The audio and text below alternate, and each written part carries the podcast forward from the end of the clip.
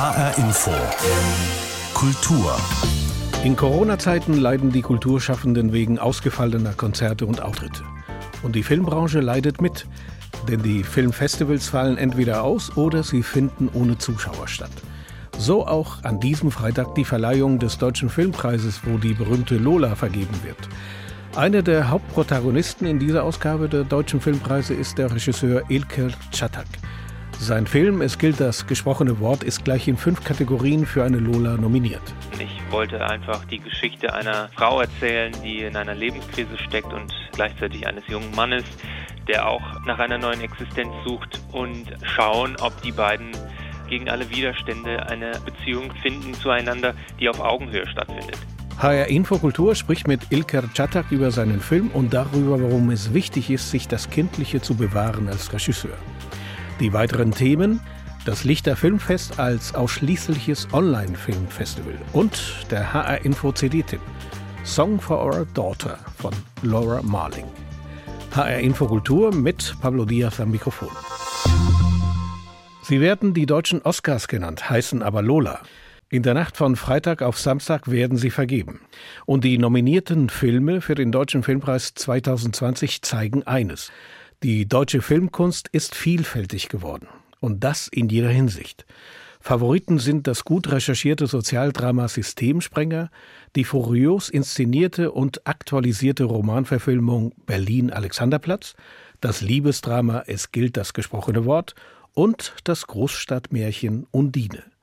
Wo steht das deutsche Filmschaffen aktuell und welche Geschichten erzählen die Filme des Jahres? Antworten darauf von Jan Tussing. Hallo Sina! Geht's Ihnen gut heute? Systemsprenger und immer wieder Systemsprenger. Das Drama von Nora Finkscheid ist mit zehn Nominierungen beim Deutschen Filmpreis der absolute Favorit. Systemsprenger hat die Filmkritiker auf der Berlinale 2019 so sehr begeistert, dass der Film sogar als deutscher Beitrag für den Auslands-Oscar ins Rennen geschickt wurde. Wenn die Profis noch nicht mal mit dir klarkommen, wie soll ich das dann schaffen? Sie sind ihre Mutter. Die Geschichte der neunjährigen Benny, die wegen ihrer unberechenbaren Wutausbrüche aus sämtlichen Pflegefamilien und Wohnheimen fliegt, ist ein Sensationserfolg und das Überraschungsdebüt der jungen Regisseurin Nora Finkscheid, die bislang nur Kurzfilme gemacht hatte. Im jungen deutschen Film tut sich einiges mit vielen neuen Regietalenten. Vor allem die Frauen beeindrucken hier. Nicole Krebitz, Maren Ade, Maria Schrader, die ja gerade auf Netflix mit Unorthodox einen Erfolgshit gelandet hat. Aber natürlich auch Ilka Çatak und Burhan Kubani, die beide jeweils mit einem Lola für die beste Regie nominiert sind. Es gilt das gesprochene Wort und üblicherweise erfolgt jetzt eine entsprechende zwischenmenschliche Geste.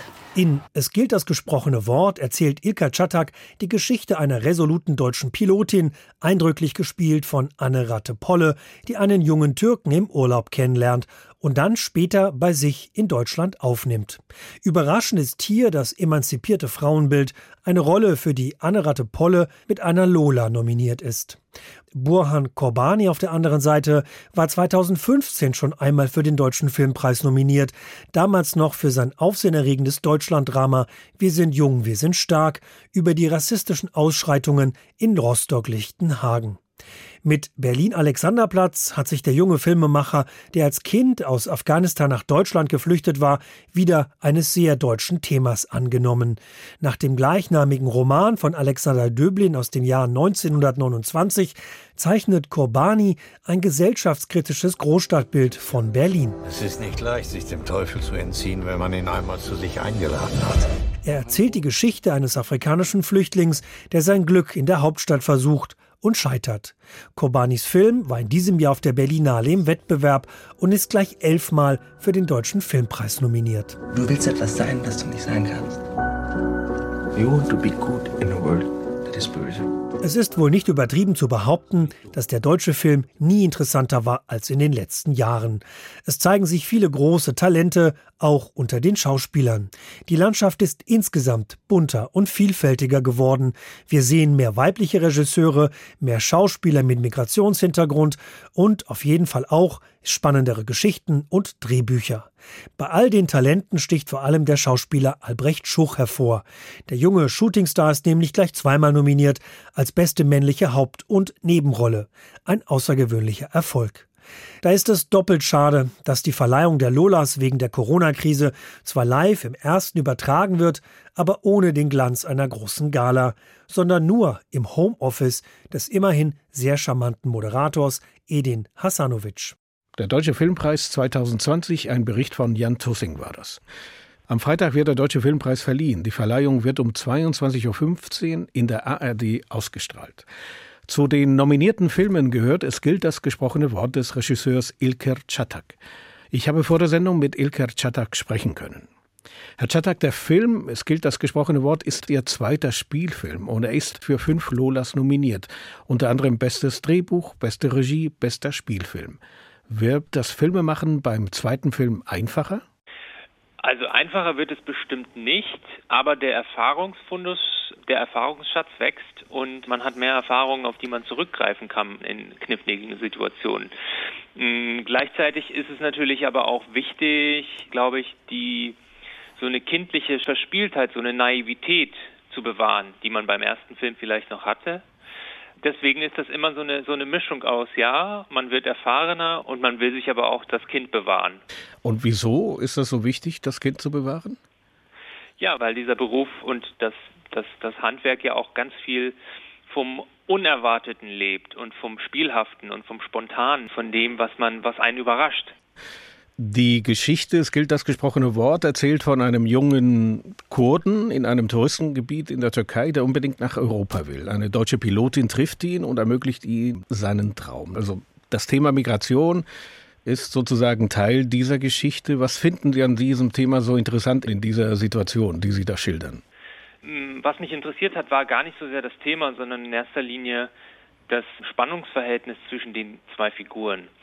Und mir war klar, dass das natürlich dieses Thema bespielt, aber dem galt nicht mein Hauptinteresse, sondern ich wollte einfach die Geschichte einer einer Frau erzählen, die in einer Lebenskrise steckt und gleichzeitig eines jungen Mannes, der auch nach einer neuen Existenz sucht und schauen, ob die beiden gegen alle Widerstände eine Beziehung finden zueinander, die auf Augenhöhe stattfindet. Und mhm. das Thema Migration, ja, das spielt mit, aber das war nicht mein Hauptaugenmerk. Sie erzählten es eben, die Geschichte einer Frau. Und diese Frau ist sehr emanzipiert. Sie ist Pilotin, ist, äh, kennt sich aus in einem Männerberuf. Und sie macht von vornherein klar, dass sie diesen jungen Mann einen Gefallen tut und ihn nicht aus Liebe heiratet. Das ist ja im Prinzip so eine Art Kulturclash in mancherlei Hinsicht. Wollten Sie mit diesem Kulturclash auch ein wenig provozieren? Also nein, die, nein. Ich, ich wollte nicht provozieren. Haben Sie sich provoziert gefühlt? Nein. nein, nein, ich wollte nicht provozieren, aber natürlich wollte ich, wollte ich das mal umdrehen, dass mal eine ältere Frau mit einem jüngeren Mann zusammen ist und dass mal ein Mann eine Prostituierte ist. Und also mir war sehr klar, dass wir wir da so bestimmte Gender-Klischees umgedreht haben. Und das hat tatsächlich einige Männer, glaube ich, provoziert. Wenn Kritik an dem Film geäußert wurde, dann meistens von Männern, die sich, glaube ich, ähm, die sich vielleicht von dieser Frauenfigur eingeschüchtert gefühlt haben. Ich weiß es nicht. Aber im Großen und Ganzen und vor allem von Frauen wurde der Film sehr, sehr euphorisch aufgenommen. Mhm. Sie haben ja auch das Drehbuch zu diesem Film geschrieben. Wie viel Klischee und wie viel Realität stecken in den Szenen und den Situationen, die da geschildert werden? Also das Drehbuch habe ich ja nicht allein geschrieben, sondern mit dem Nils Mohl. Und Nils und ich haben uns natürlich sehr stark darum bemüht, die Klischees zu umschiffen, weil die Klischees sehen normalerweise so aus, dass die Frauen diese jungen Männer heiraten, total verliebt sind, ihnen auch ihre Liebe glauben und die Männer kommen nach Deutschland und wollen eigentlich die Frauen nur ausnutzen. Und wir wollten das umgehen. Wir wollten sagen, nein, das ist irgendwie traurig, dafür gehe ich nicht ins Kino und das ist irgendwie auch klischiert. Und da haben wir natürlich probiert, so ein bisschen die, die Fallen zu erkennen und Alternativen zu finden. Der Film spielt in der Türkei und in Deutschland, ist zum Teil zweisprachig. Hatten Sie da ein bestimmtes Publikum vor Augen? Ja, natürlich. Also mh, mm, mir, ich habe gehofft, dass den Film sowohl türkische Bürgerinnen und Bürger als auch Deutsche schauen. Äh, leider, leider, leider ist der, die Kalkulation nicht ganz aufgegangen. Also inwiefern? Mm, naja, weil Arthouse-Kino ja schon größtenteils von einem deutschen Bildungsbürgertum geguckt wird im Kino. Aber deswegen freue ich mich umso mehr, dass der Film jetzt eine Aufmerksamkeit bekommt durch die Lola und vielleicht sehen ihn ja noch ein paar Leute. Herr Chadak, es gibt viele erfolgreiche Regisseure und Schauspieler mit Migrationshintergrund in Deutschland. Die Filmlandschaft in der Republik ist bunter geworden. Wie empfinden Sie das? Also ich empfinde das als etwas sehr Schönes, als etwas sehr Tolles, was Diverses, etwas, was unsere Gesellschaft aufwertet. Ich habe das Gefühl, dass wir durch die Diversität unseren Blick, unseren Horizont erweitern. Und ich bin mir aber auch sehr darüber im Klaren, dass es da Strömungen gibt, die das vermeiden und verhindern wollen. Aber ich zähle ganz klar zu den Befürwortern dieser Diversität. Dann frage ich mal andersrum, ist es in Deutschland inzwischen schwerer oder leichter, mit Ihrem Namen als Regisseur oder Drehbuchautor zu arbeiten? Oder spielt das inzwischen überhaupt keine Rolle mehr? Ich glaube, es ist nicht, also einem wird nichts geschenkt, weil man einen bestimmten Namen hat, einem wird eher was weggenommen. Ich kann aber nicht sagen, dass mir was weggenommen wird. Ich glaube, wenn man gute Arbeit macht, dann wird die gesehen und geschätzt und dann darf man noch weiterarbeiten. Aber ich glaube auch, dass beispielsweise Drehbuchförderungen oder wenn Projekte in, in, in Förderung gehen, dass man da auch über eine Anonymisierung sprechen kann, nachdenken kann. Alles in allem kann ich von mir aus nur sagen, ich habe als Migrantensohn nie Nachteile gehabt in Deutschland. Und dafür bin ich sehr dankbar. Ich weiß aber, dass es andere Kollegen gibt, die sie hatten, die die Nachteile hatten. Und deswegen kann ich da pauschal nichts zu sagen. Man muss da von Fall zu Fall gucken. Aber wie gesagt, ich bin, ich bin sehr glücklich darüber, dass ich arbeiten darf und kann und glaube aber auch, dass das weniger mit meinem Hintergrund zu tun hat, als mehr mit meiner Arbeit. Sagt der Regisseur Ilker Chatak. Sein Film Es gilt das gesprochene Wort ist in fünf Kategorien beim Deutschen Filmpreis nominiert. Ich danke Ihnen für dieses Gespräch. Ich habe zu danken. Alles Gute. Die Szenen, die Künstler, die Macher, die Kultur in HR Info. Im Kulturbetrieb stehen die Räder nun schon seit einigen Wochen still. Museen, Galerien, Kinos, alle geschlossen. Filmproduktionen liegen auf Eis. Eine besondere Chance haben aber die Filmfestivals für sich entdeckt. Das Lichter Filmfestival Frankfurt zum Beispiel wurde mitten in den Vorbereitungen von der Corona-Pandemie überrascht. Eine Lösung musste schnell her. Wie die aussieht, das weiß Jan Tussing. Was gibt es Schlimmeres als ein Festival ohne Zuschauer, sagt Gregor Maria Schubert, der Erfinder des Frankfurter Lichter Filmfests. Das ist die größte Katastrophe, die einem äh, widerfahren kann. Die Filmbranche ist ja insgesamt äh, stark am Leiden und äh, wir werden auf sehr viele Pleiten uns zubewegen. Vier Wochen vor Start war klar, dass das kleine, aber feine Frankfurter Filmfest so nicht stattfinden würde. Ein Schock für die Organisatoren, denn die Vorbereitungen waren fast abgeschlossen, die Filme gesichtet. Noch in letzter Minute konnte Gregor Maria Schubert den Druckauftrag für die Programme stornieren. Das war schon alles ähm, äh, sehr, sehr schlimm und ähm, das Schönste auf der Welt ist das Kino. Und wir machen ein Festival fürs Kino. Die Filme werden fürs Kino gemacht und wir hoffen natürlich alle, dass wir da wieder zurückkehren können. Aber Not macht erfinderisch und das Team von Gregor zauberte einen Plan B aus dem Ärmel. Die Lösung Video on Demand. Das Lichter Filmfest wird seine Filme in diesem Jahr auf einer Streaming-Plattform präsentieren und die heißt Festival Scope. Festival Scope ist entstanden aus ähm, dem Geiste des Filmfestivals in Cannes. Also dort kam man auf die Idee, ähm, diese Festivalplattform zu gründen. Und jetzt äh, mit der Krise haben die auch relativ schnell reagiert und wussten, äh, dass man daraus vielleicht auch eine kommerzielle Plattform machen kann, die dann Festivals für sich nutzen können um ein Angebot zu schaffen, das dann einem Publikum zugänglich gemacht werden kann. Glück im Unglück, denn nun können Filmfans aufatmen. Unter dem Motto Macht zeigt das Lichter Filmfest Perlen, wie zum Beispiel die Komödie 20th Century des kanadischen Filmemachers Matthew Rankin. 20th Century ist die urkomische Geschichte des wohl mächtigsten Premierministers Kanadas im 20. Jahrhundert. William Mackenzie King war in jeglicher Hinsicht ein bemerkenswerter Mann. Zum Beispiel wollte er in okkultistischen Sitzungen mit seiner toten Mutter Kontakt aufnehmen. Did you win, my son? Yes, mother. Sure as a winter's day in springtime. Das Lichter Filmfest zeigt besondere und hochwertige Filme. Filme, die wahrscheinlich nicht mehr in die Kinos kommen. Darunter preisgekrönte Debütfilme wie Nackte Tiere, der in diesem Jahr auf der Berlinale Premiere feierte, oder auch Experimentalfilme wie Orphea des deutschen Regisseurs Alexander Kluge. Und so wendet sich die Corona-Kinokrise für das Lichter Filmfest doch noch zum Guten. Dank der Streaming-Plattform Festival Scope. Wie man sich dort die Filme anschaut, steht auf der Webseite des Lichter Filmfests, sagt Gregor Maria Schubert. Also es ist eigentlich kinderleicht. Wer jetzt schon mal Online-Banking gemacht hat oder sich ein paar Schuhe im Internet gekauft hat, der sollte auch in der Lage sein, sich dort unsere Filme anzuschauen. Das Lichter Filmfest beweist sich als Pionier in der Corona-Festival-Krise und könnte mit seiner Streaming-Plattform Schule machen, auch für andere Festivals. Zumindest kurzfristig, denn im nächsten Jahr wünschen sich die Macher natürlich wieder Normalität. Denn was gibt es Schöneres als Kino auf der großen Leinwand?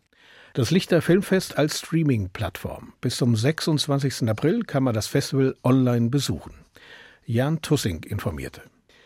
Wenn das Publikum nicht kommen darf, steht der Kulturbetrieb zwar nicht ganz still, aber für die meisten Künstler bedeutet das Honorarausfall. Knapp 500.000 selbstständige Künstler gibt es in Deutschland. Viele von ihnen versuchen online den Kontakt mit ihren Zuschauern, Hörern oder Fans zu halten. Die einen streamen Wohnzimmerkonzerte oder Kurzfilme, die anderen machen Improvisationstheater. Eines ist sicher, Geld lässt sich damit nicht verdienen. Bund und Länder haben Mittel für diese Solo-Selbstständigen bereitgestellt. Das kann eine Überbrückung sein, ist aber kein Zukunftsmodell. Birgit Schmeitzler wenn sich Igor Levit an seinen Flügel setzt, jeden Abend Punkt 19 Uhr, dann gibt es was auf die Ohren. Schubert, Schostakowitsch und immer wieder Beethoven. Alle Konzertreisen abgesagt, aber das hält den Pianisten nicht davon ab zu spielen, von zu Hause per Livestream in die Welt hinaus. Ich sehe keinen Sinn im Spielen, wenn ich es nicht teilen kann. Das sieht auch Reinhold Florian so, der als Gaston Zauberweltmeister wurde und sich in den vergangenen Jahren breit aufgestellt hat. Business-Redner und Trainer, Regisseur, Darsteller und Moderator. Viele Standbeine, die aber alle an einem Faktor hängen, am Kontakt mit Menschen. Für Gaston ist Anfang März alles weggebrochen. Rücklagen hat er zwar, aber die reichen nur für ein paar Monate. Da war schon für mich die Frage, wie überlebe ich jetzt? Wohin bringt mich all mein Beruf, all das, was ich die letzten 30 Jahre gemacht und gelernt habe? Ins Internet. Irgendwie handlungsfähig bleiben, sich mit diesem Medium anfreunden, und zwar mit täglichem Impro-Theater und direkter Ansprache der Zuschauer.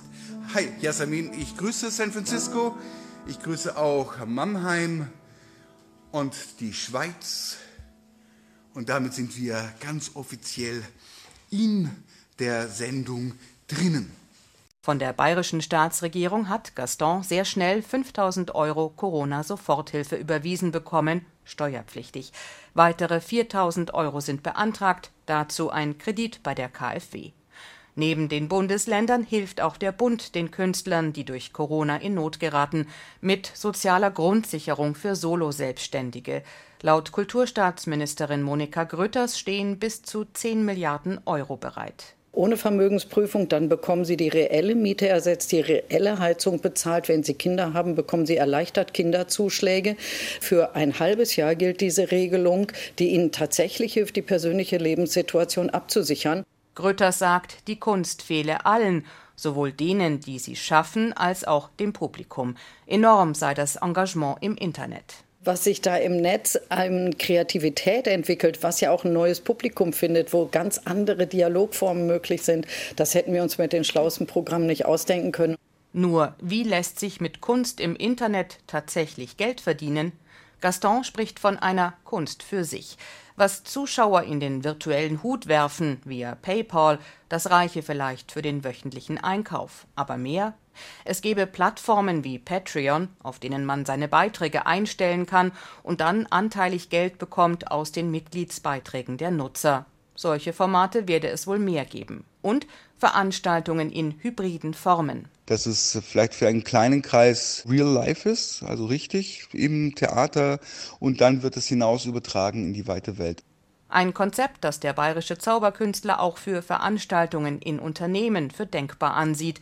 Allerdings hängt das immer davon ab, dass diese Unternehmen in diesen Corona-Zeiten Geld für Speaker und Trainer ausgeben wollen und können. Birgit Schmeitzner über die Möglichkeiten für selbstständige Künstler in Corona-Zeiten irgendwie über die Runden zu kommen. In Zeiten von Corona verschieben die meisten großen Namen im Musikgeschäft ihre Veröffentlichungen. Zu groß die Angst, kein Gehör und, noch schlimmer, keine Käufer zu finden. Ganz anders die Britin Laura Marling. Die Folkmusikerin aus London hat das digitale Erscheinen ihres neuen Albums Song for Our Daughter wegen der Corona-Pandemie sogar vorgezogen. Aus dem September 2020 in den April. Wann, wenn nicht jetzt, sagt Laura Marling. Sie verbindet damit die Hoffnung, dass ihr Album die Leute näher bringt. Melanie Aschenbrenner hat das neue Album von Laura Marling für uns gehört. He took out that money that your mama had saved. She told me she kept it for running away. Als Laura Marling vor 14 Jahren mit gerade mal 16 die Bühnen stürmte, da feierten viele sie als das neue Wunderkind des Folk.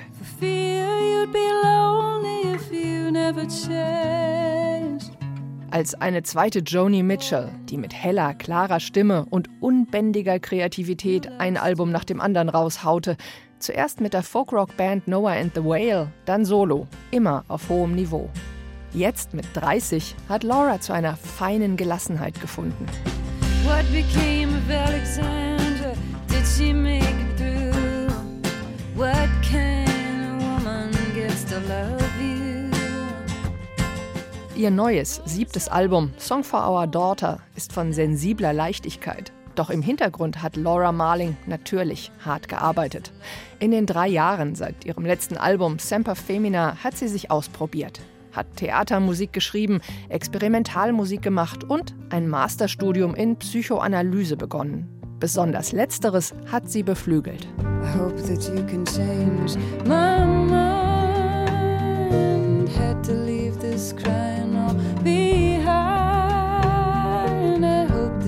I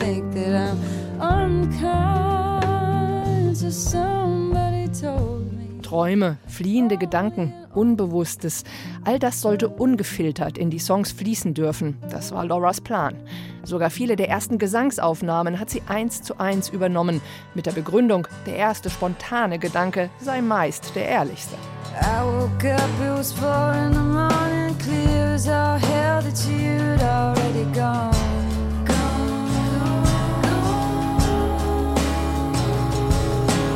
it's said, dear, you know I hate to disappear, but the days are short and the nights are getting long.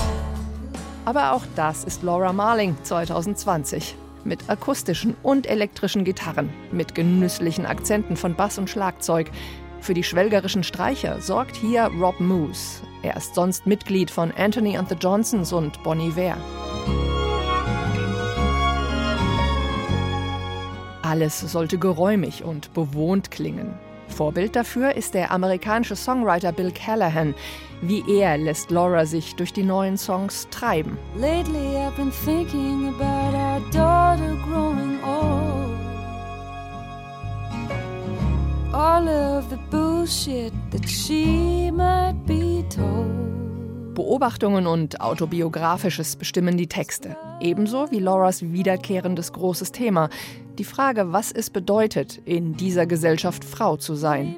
So handelt das Titelstück Song for Our Daughter von der Angst, eine noch fiktive Tochter in diese Welt entlassen zu müssen. In Blow by Blow geht es um eine gewalttätige Beziehung. Und auch Hope We Meet Again erzählt vom Leben nach Schmerz und Trauma. Es endet aber versöhnlicher. It is my right to wonder. I might choose to stay.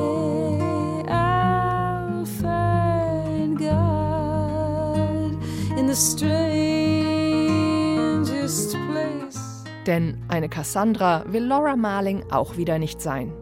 Immer versucht sie den Blick zurück auf das Positive zu lenken, für Optimismus zu stehen. Und man kann ihr nur Danke sagen für diese wunderbar kluge, ehrliche Musik, die umarmt. Melanie Aschenbrenner über das neue Album der englischen Folkmusikerin Laura Marling. Es heißt Song for Our Daughter. Es ist seit dem 10. April digital im Handel. Die CD- und Vinyl-Version erscheinen erst im September. Das war HR Infokultur. Diese Sendung finden Sie online auf hrinforadio.de und in der ARD Audiothek. Mein Name ist Pablo Diaz.